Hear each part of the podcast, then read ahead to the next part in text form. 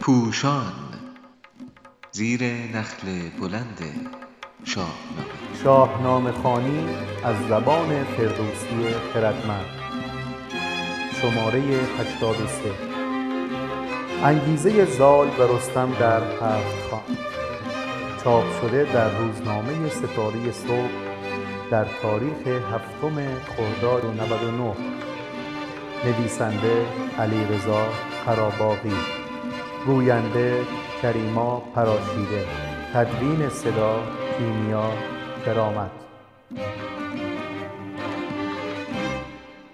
لشکرکشی کاووس به مازندران و هفت‌خوان رستم دو روی یک داستان ولی با انگیزه‌های متفاوت است.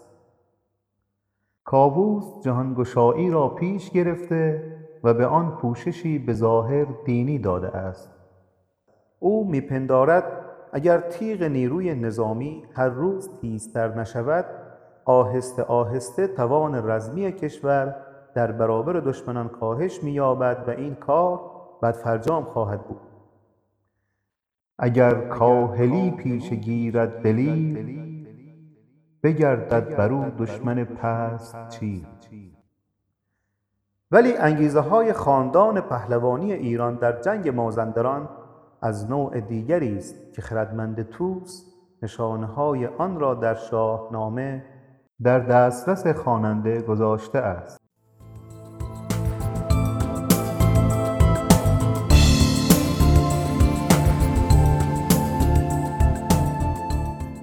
یک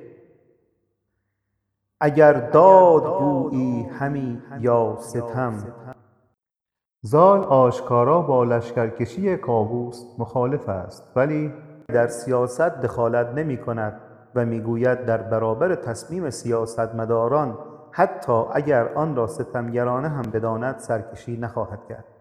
زمانی که کاووس و ایرانیان در بند دیوان گرفتار و نابینا شده اند و پیکی برای یاری خواستن نزد زال می فرستند او به رستم می گوید نشاید کزین پس چمیم و چریم وگر خویشتن تاج را پروری. شاید اگر این آگاهی به کسی جز خاندان پهلوانی ایران می رسید به این می اندیشید که در نبود کاووس خودکام مرد که به پندهای ما بی توجه بود در زابل بتازیم و بخوریم یا حتی تخت شاهی ایران را در دست گیریم.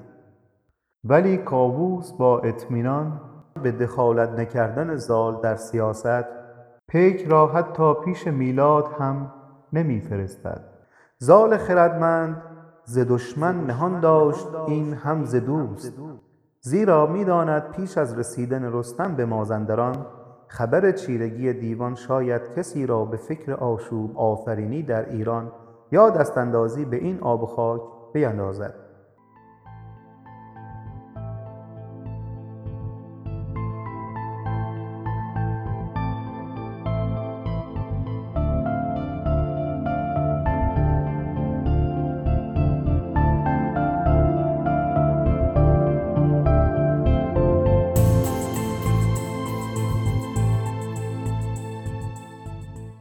دو.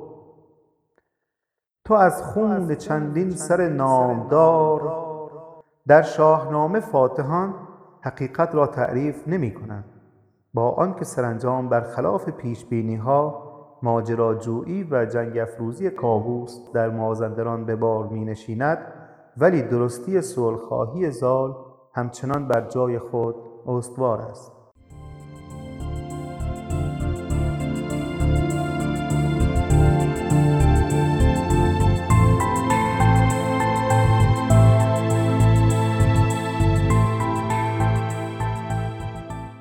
سه. مبادا که پند من آید. یاد زال تا آنجا که در توان دارد می کوشد کاووس را از رفتن به مازندران باز دارد. ولی زمانی که او نمی پذیرد زال آرزو می کند برآوردهای خودش نادرست باشد و دعا می کند هیچ روزی نرسد که تو شکست بخوری و ناگزیر بگویی کاش به پند من گوش داده بودید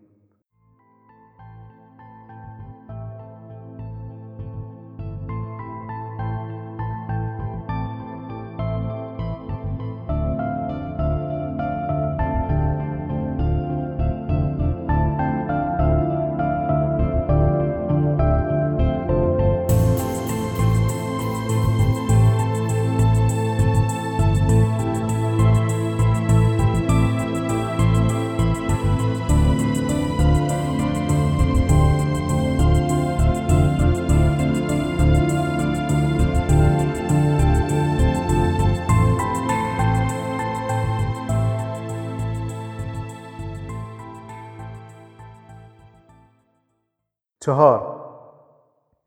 هر آن کس که زنده است از ایرانیان بیارم. خویشگاری و نقش خاندان پهلوانی ایران پشتیبانی از کیان ایران و جان ایرانیان به ویژه در زمان بحران است. رستم نه برای سود شخصی یا اطلاع عرفانی بلکه برای آن راهی مازندران می شود که هرچه زودتر هرچه بیشتر ایرانیان را زنده به کشور بازگرداند.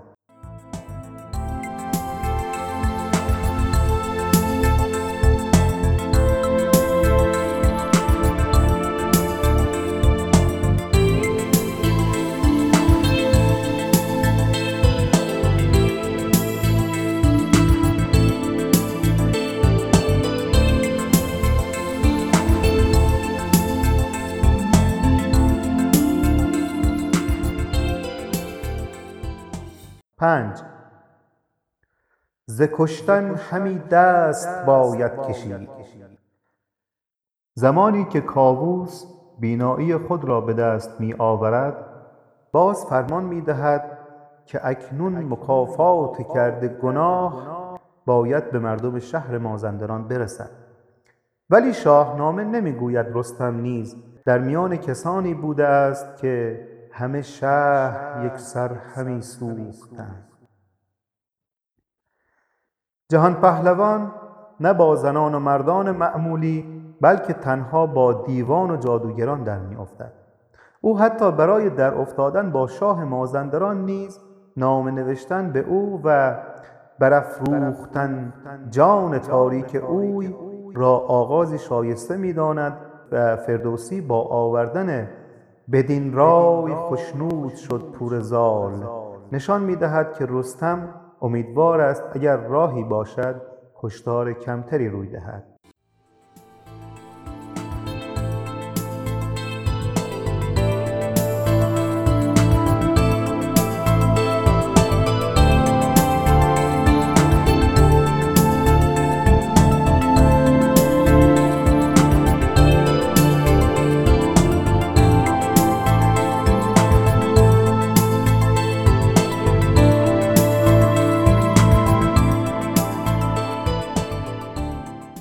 شش سخن برگشایم چو تیغ از نیام.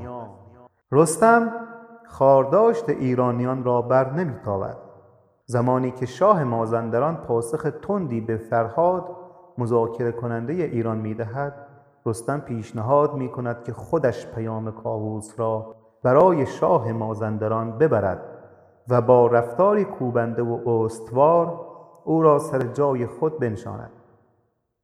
پس از آن که شاه مازندران به جهان پهلوان نیز پاسخی بیمغز می دهد آنگاه رستم به جنگ ناگزیر تن می دهد و این پیشنهاد را با کاووس در میان می گذارد وزان پس بدو گفت مندیش هیچ دلیری کن و رزم دیوان پسیج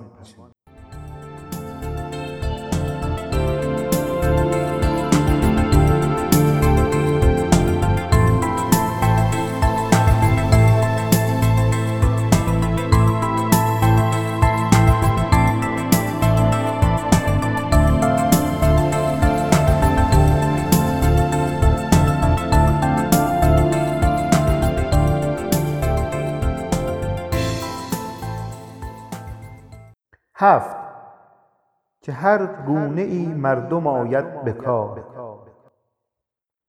زمانی که کاووس جشن پیروزی می گیرد رستم بر سر پیمان خود با اولاد می ماند و نشان می دهد که کشورگشایی جایی در انگیزه های او ندارد. همچنین جهان پهلوان مردمگرایی خود را نشان می دهد و می گوید هر کس به اندازه خود توانایی هایی دارد و پشتیبانی همراهی و کمک همگان است که به بار می نشیند. حتی من که رستم هستم بدون یاری او نمی توانستم پیروز شوم. مرا این هنرها ز اولاد خاست که بر هر سویی راه بنمود راست.